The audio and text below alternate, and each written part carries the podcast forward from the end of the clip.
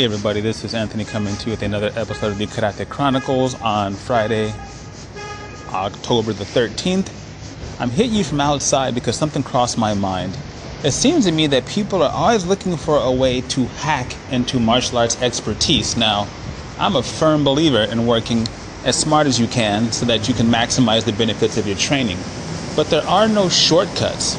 When I tell people that there's a way to improve your knee thrust faster or your jab faster, those are just slight hacks, but you still have to do the work. If you want a better jab, learn how to throw a jab with proper form and do it. If you want to strengthen the power of your jab, you do that same proper technique and you add a two pound weight and you do it until you can't hold your arms up anymore. Those are hacks that will improve the power of your jab, but it doesn't speedy, speeding up the process of getting good at jabbing. The repetitions do. I get a lot of questions from people saying, What's the fastest way to do this? What's the fastest way to do that? And my answer is always the same do more of it than everybody else does. That's it. And do it correctly. I had someone ask me recently, Well, what do I do against a boxer who's really fast and has good defense? Well, the answer is basic. The answer is simple. It's not easy, but my answer was very simple. If you're fighting a fast boxer in a hands only encounter, you have two options that are the most effective. One, be faster so you can still strike this boxer, or two, do your best to become an expert in pattern recognition. What does this boxer tend to do? What do they like to do? What are their preferences? Because almost every fighter out there, regardless of their skill set, has a preference or certain techniques they like to use. I like to strike the liver with my hands or my feet. I like to hit right behind the ear with the palm of my hand.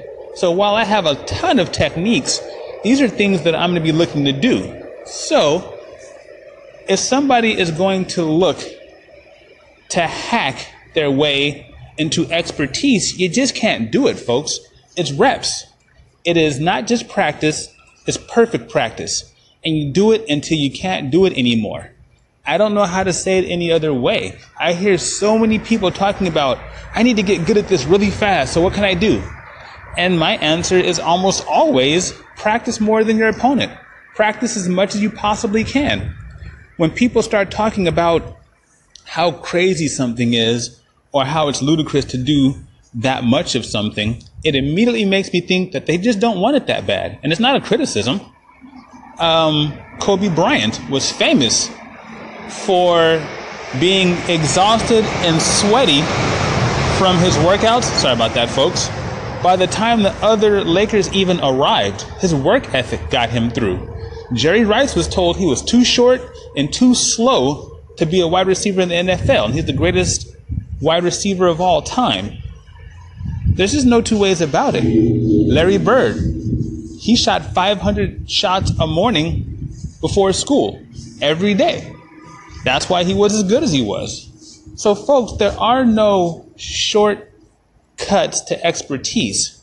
There are things you can do to improve or to speed your improvement rate, but most of them have to do with slight adjustments to what you're already doing you just do that thing a whole lot. That's it. I'm sorry, folks. There's no magic in this. You know why my front kick is better than yours? Because I've literally thrown it over a million times with each foot. Easily more than that. That's just what it is. Over the past almost 40 years, I've done lots of front kicks jabs, palms, back knuckles, whatever. So, anyway, that's my rant for the day. Hope I didn't scare you with my Friday the 13th ranting. so, let me know what you guys think, folks please call in and thank you very much to those of you who have. Check me out on martialartsoakland.com and ask me any questions there if you like as well. And of course, by far the most important thing, please be kind to yourselves and each other. Have a good one. Hey everybody, this is Anthony coming to you with another episode of the Karate Chronicles on Friday the 13th, October 13th. And I wanted to ask this question because I think it's a good one. And the fact of the matter is, I could go on for several segments about this. Someone asked me, they said, in your martial arts training, what is the one thing that you wish you would have learned sooner? Now, as a traditional purist at heart, I could say a number of things. I wish I'd gotten more skilled at this kata, or I wish I learned this weapon form better, or a lot of things. Or, with the current martial arts climate, a lot of people would say that they wish that they had learned to cross train in other arts sooner, or anything like that. And those are valid things. But for me, the one thing I wish I would have learned sooner that I didn't adopt until I was almost in college was the ability to effectively fight as a southpaw.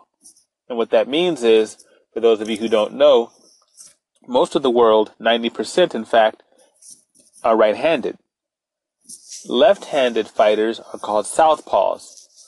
So, it's a funny thing because in boxing, nobody likes to fight southpaws. Their footwork and their distance and their timing throws you off from what you're normally used to fighting another right-handed fighter.